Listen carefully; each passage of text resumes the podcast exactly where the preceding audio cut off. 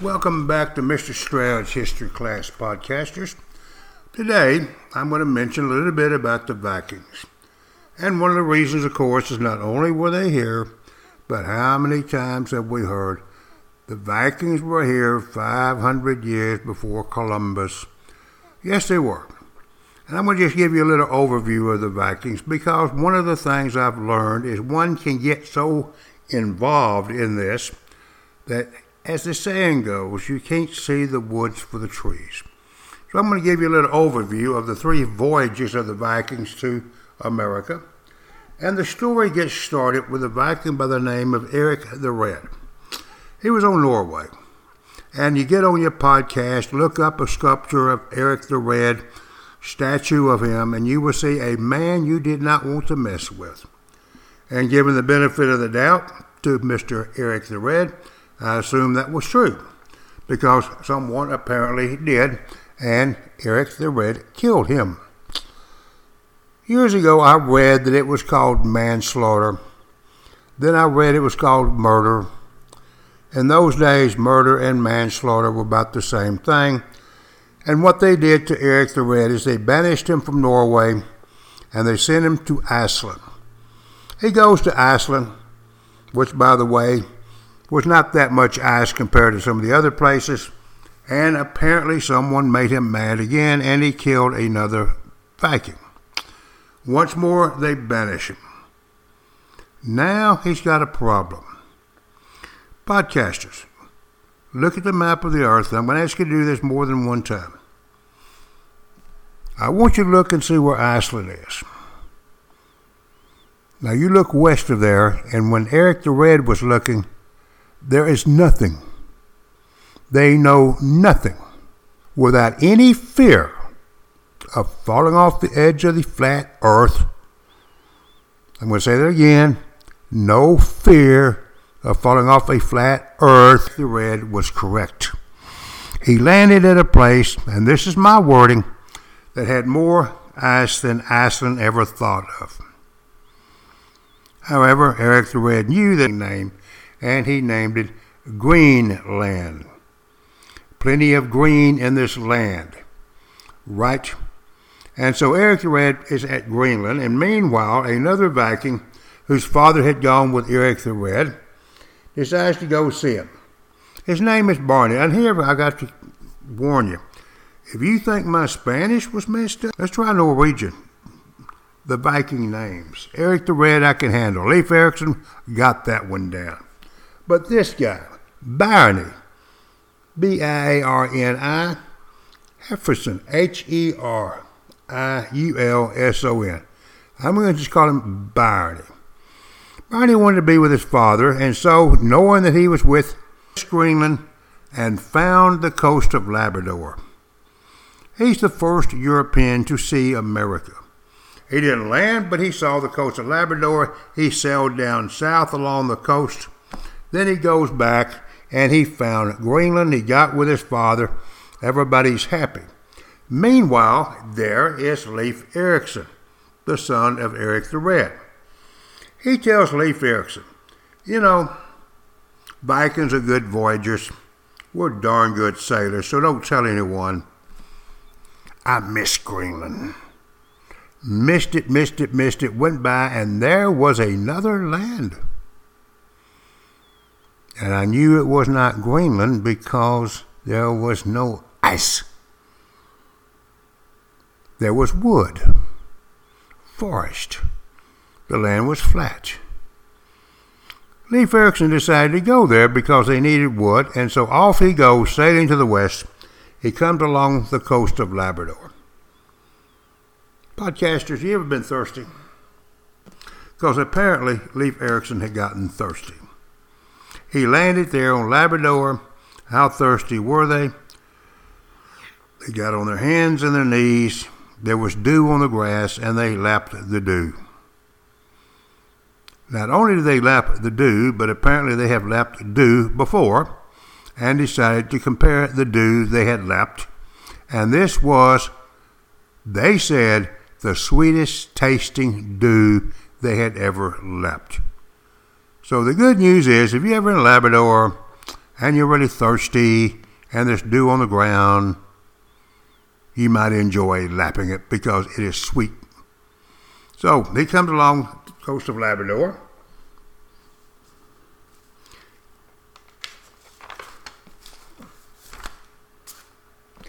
And then he sails to Baffin Island, which he named the country of Flat Stone, and then to Bell Island, which is just north of uh, North Newfoundland. And he built a large house there, about 70 feet long and 55 feet wide. He also said they had the largest salmon he had ever seen in his life. Now, wanting people to come and help him in Norway, he decided to give it a good sounding name, and so he named it Vineland, which meant vines, grapes, wineland. While he was there, according to the stories, a German had disappeared for a few days. He came back and he was slurring his speech, had trouble standing up straight, probably could not have walked a straight line. And one of the Vikings asked what was wrong, and he said with a smile on his face, he had found grapes and he knew what to do with grapes. And that's what he did with those grapes. And he made wine. And here he was, drunk, drunk. Oh my gosh, this was good news, people. Good news. So, Vineland, Wineland becomes the name of this place. Podcasters. From what I've read by people who know much more about this than I do, there are no grapes up there. There's no grapes. And going into some detailed reading about it years ago, the historian said there's no grapes like this north of Maryland. What's the explanation?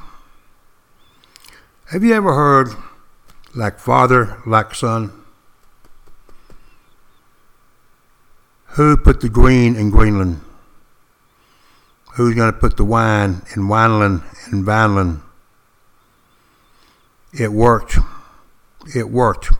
He goes back to Greenland and then another Viking borrows his boat, comes over to Wineland with another group of Vikings, and they got over here and they meet the locals, the local Native American Indians, or Eskimos, no one knows for sure.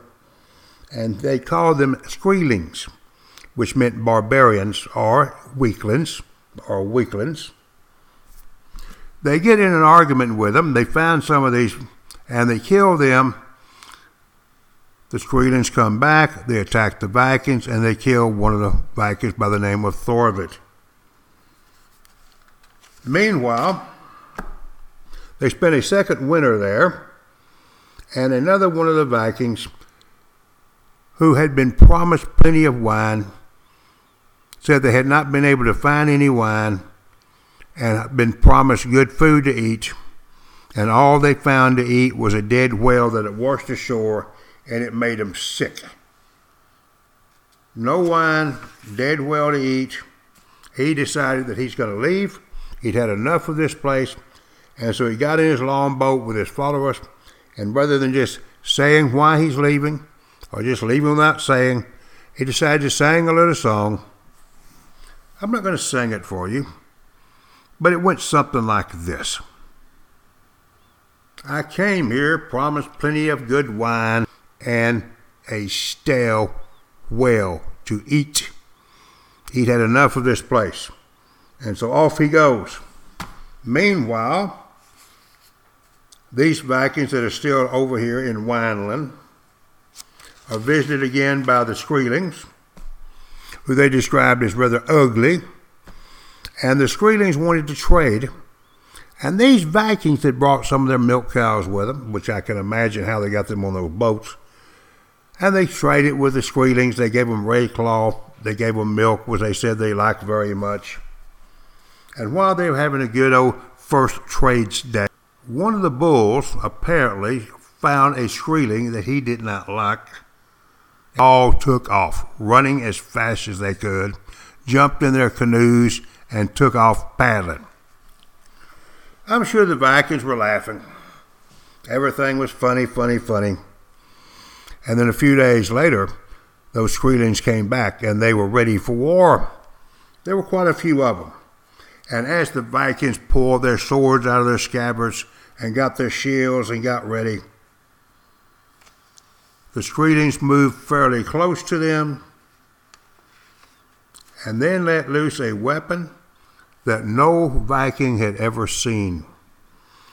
The description of it is very simple a pole with a large black knob on the end which flew toward the Vikings, making a frightening noise when it fell.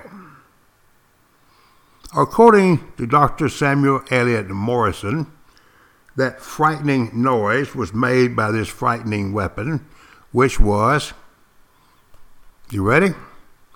A blown up moose bladder. I'm going to say that again. A blown up moose bladder.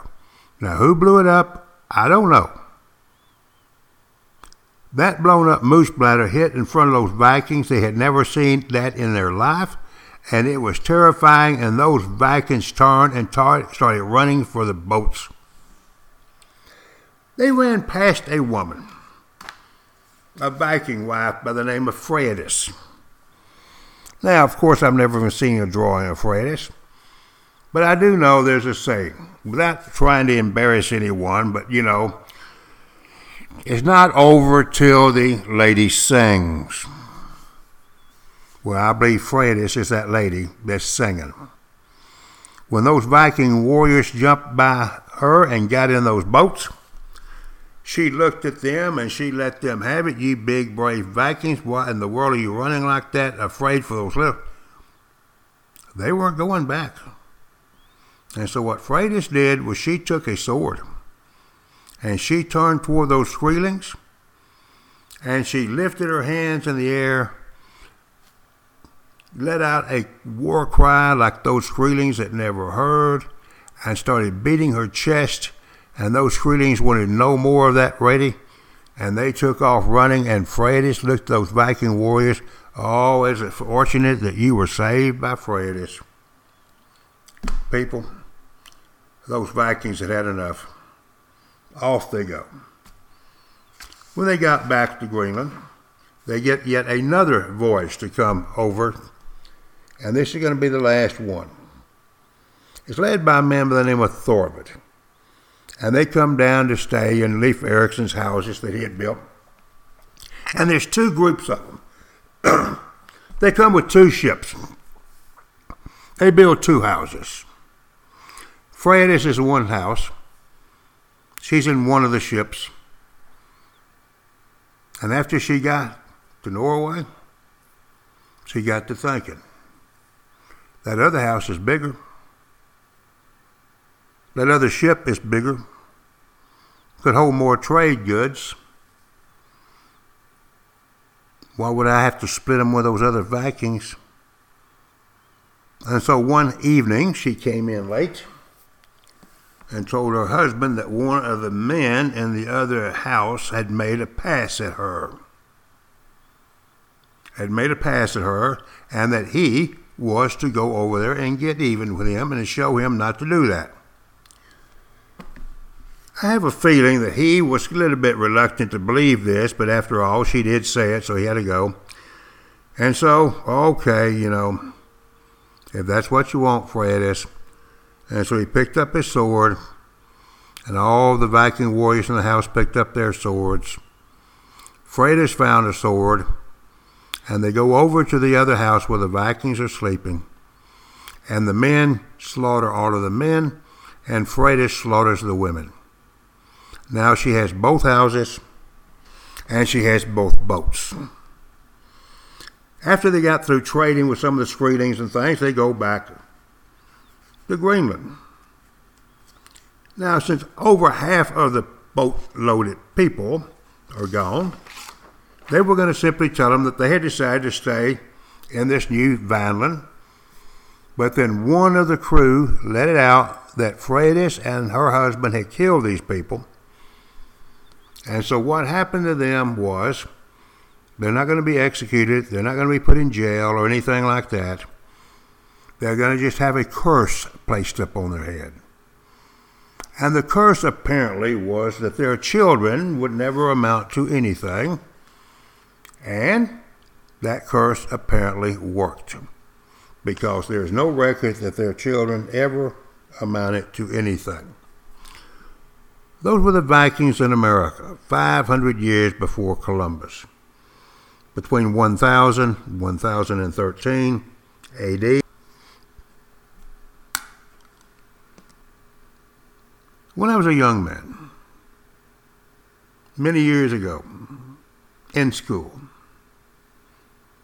if someone had told the teacher of history that Vikings were here before Columbus,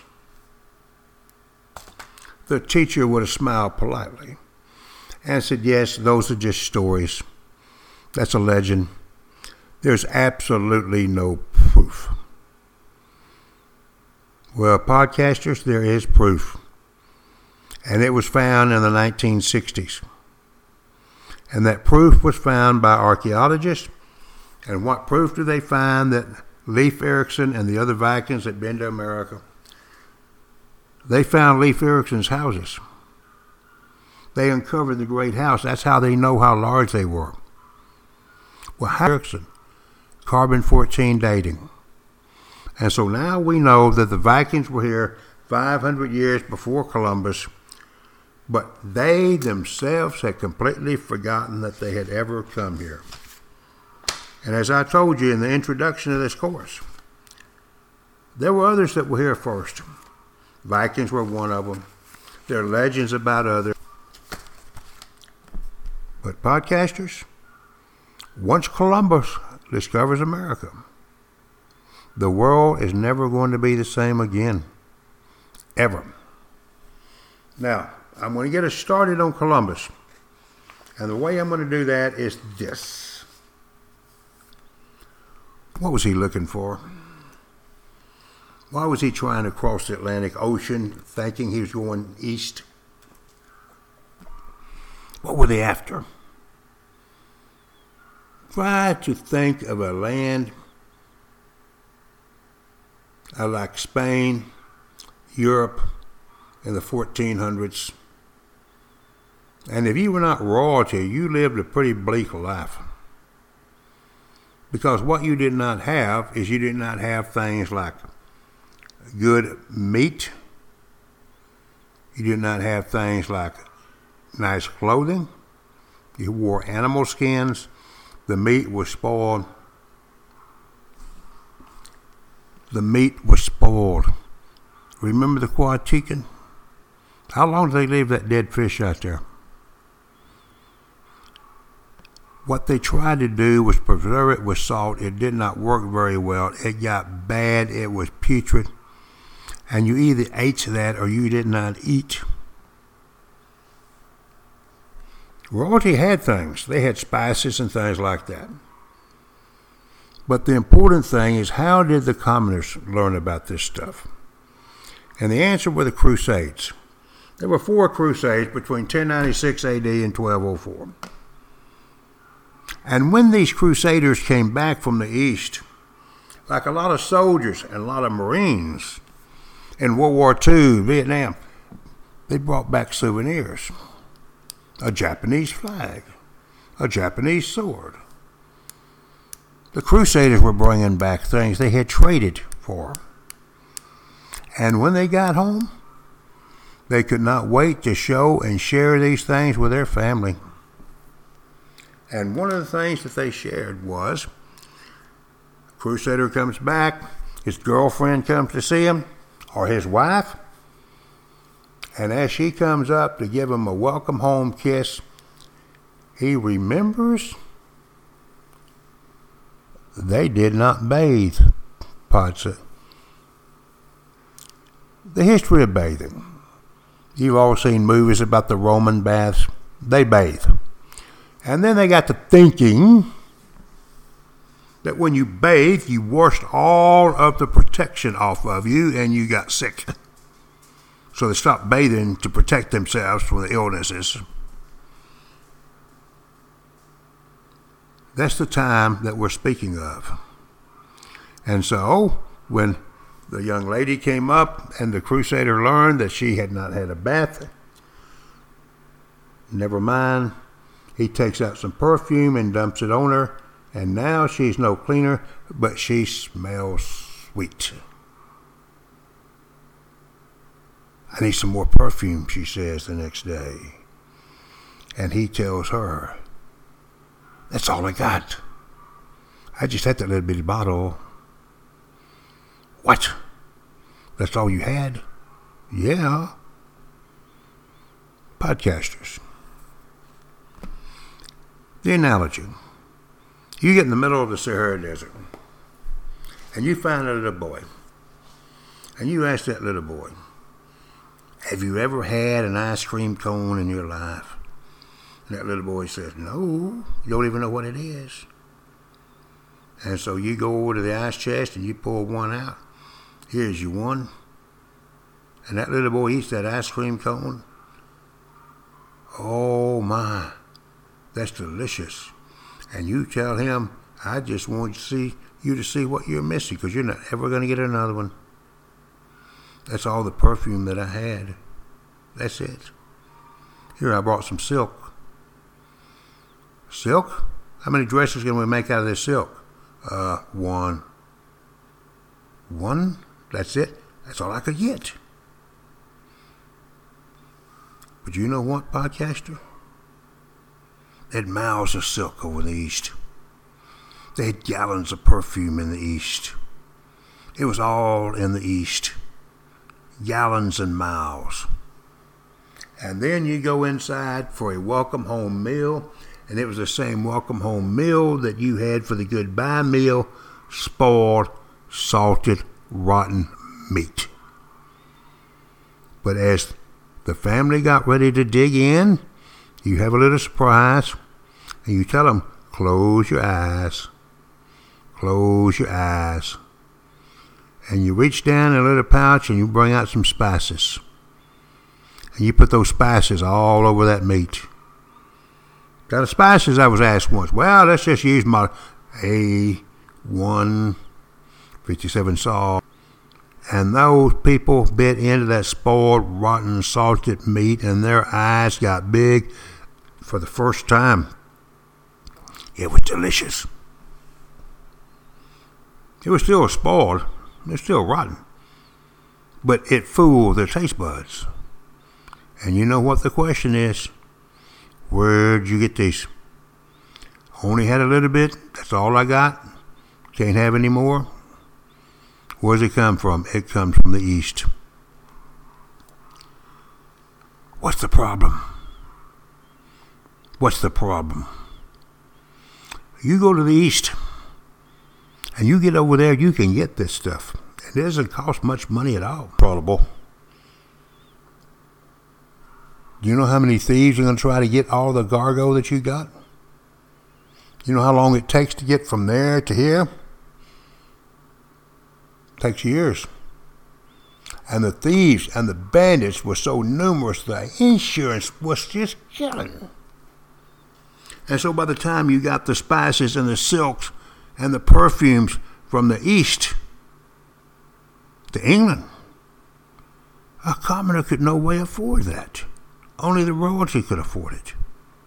And so what they needed to do was get to the source where you could get that inexpensively and get it back over here so commoners could afford that. That's what this was all about. And so, while all that was going on, we have a man by the name of Marco Polo. Marco Polo. And Marco Polo date 1254 AD to 1324. I'm just going 1254 to 1324. And his father had gone to China and become a friend of the Genghis Khan. He comes back to Italy and you're going to go back to China with some other traders the others don't want to go. Marco Polo goes with the father. They get over there, and he hits it off with Genghis Khan. He's going to be over there about 20 years. He has the run of the empire. He's in China from 1295 to 1313. He finally comes back to Italy, and they find that his city state has gone to war. He outfits a warship, takes off, doesn't come out so well, loses the battle, gets captured, is put in a prison with other prisoners, and while he's in there with a man by the name of Pisca, P I S C A, excuse me, P I S A, Pisca, a cellmate, they start talking. I'm going to just make this up. I'm going to just make this up. You're standing in line to go to the theater. It's a popular movie. It's a long line. It's not even moving yet.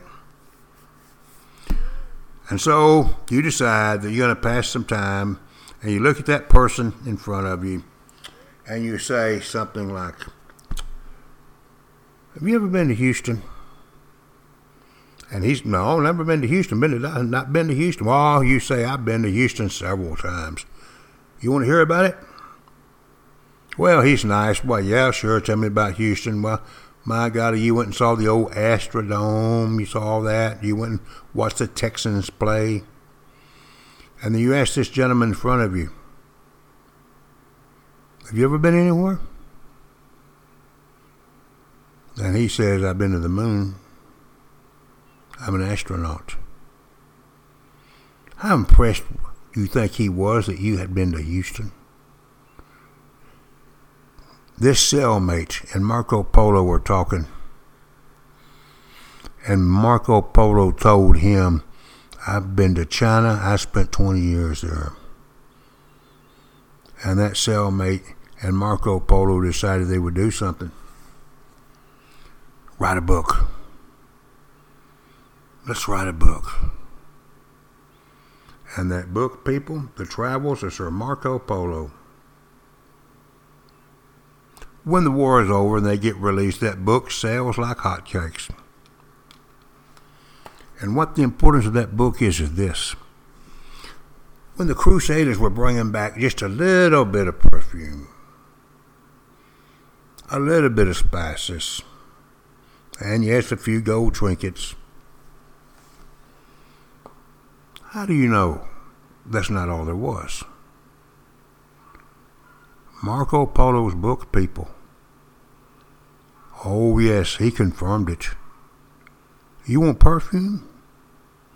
Gallons. Gallons. Spices. Barrels full of them. Gold. Oh, podcasters. There's gold there. You know, listen to this. Because I'm going to remind you later. Oh, it's going to be later, later, later. But I'm going to remind you. There's streets of gold. They're houses of gold. There's more gold there than you would ever believe. It's all there in China. It's in Asia. It's in Japan. It is a paradise. It's in the book. It's in the book.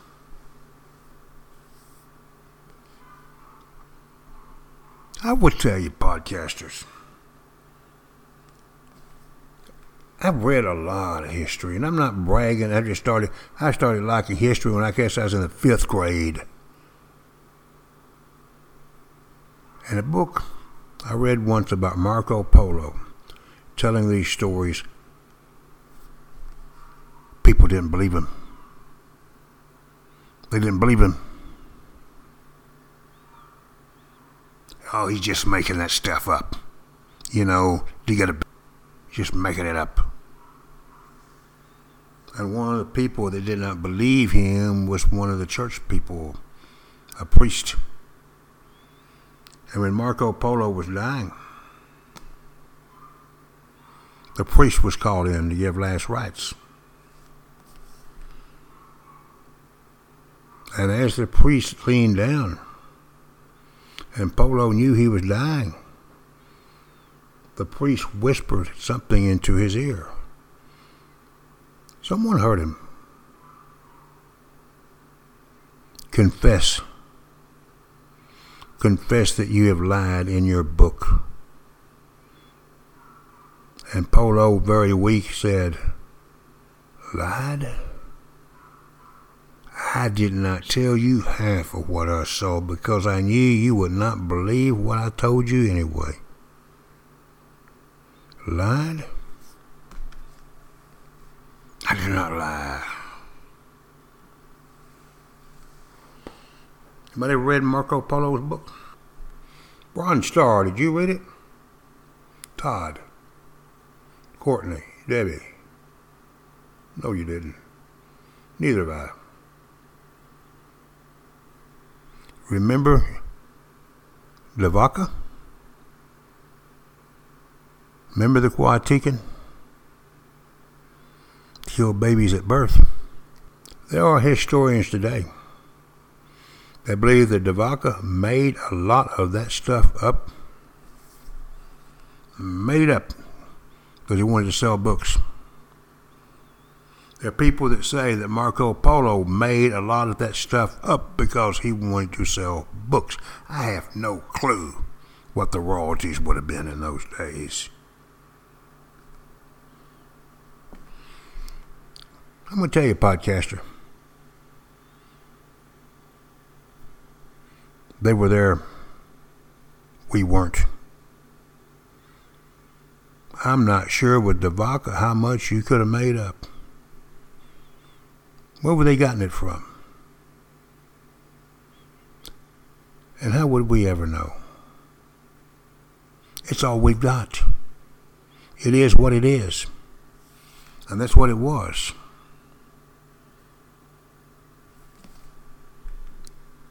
When I tell you about Columbus, Oh, because I will guarantee you, Columbus read that book of Marco Polo, and when he goes on his voyages, did you hear the S? He goes on his voyages, that book is going to be with him. That book will be with him. And when we get on his first voyage, I would tell you something that he read in that book of Marco Polo. And then you tell me if he made it up. Okay? And so, just to recap, the Vikings were here 500 years before Columbus. So unimportant they forgot they were here.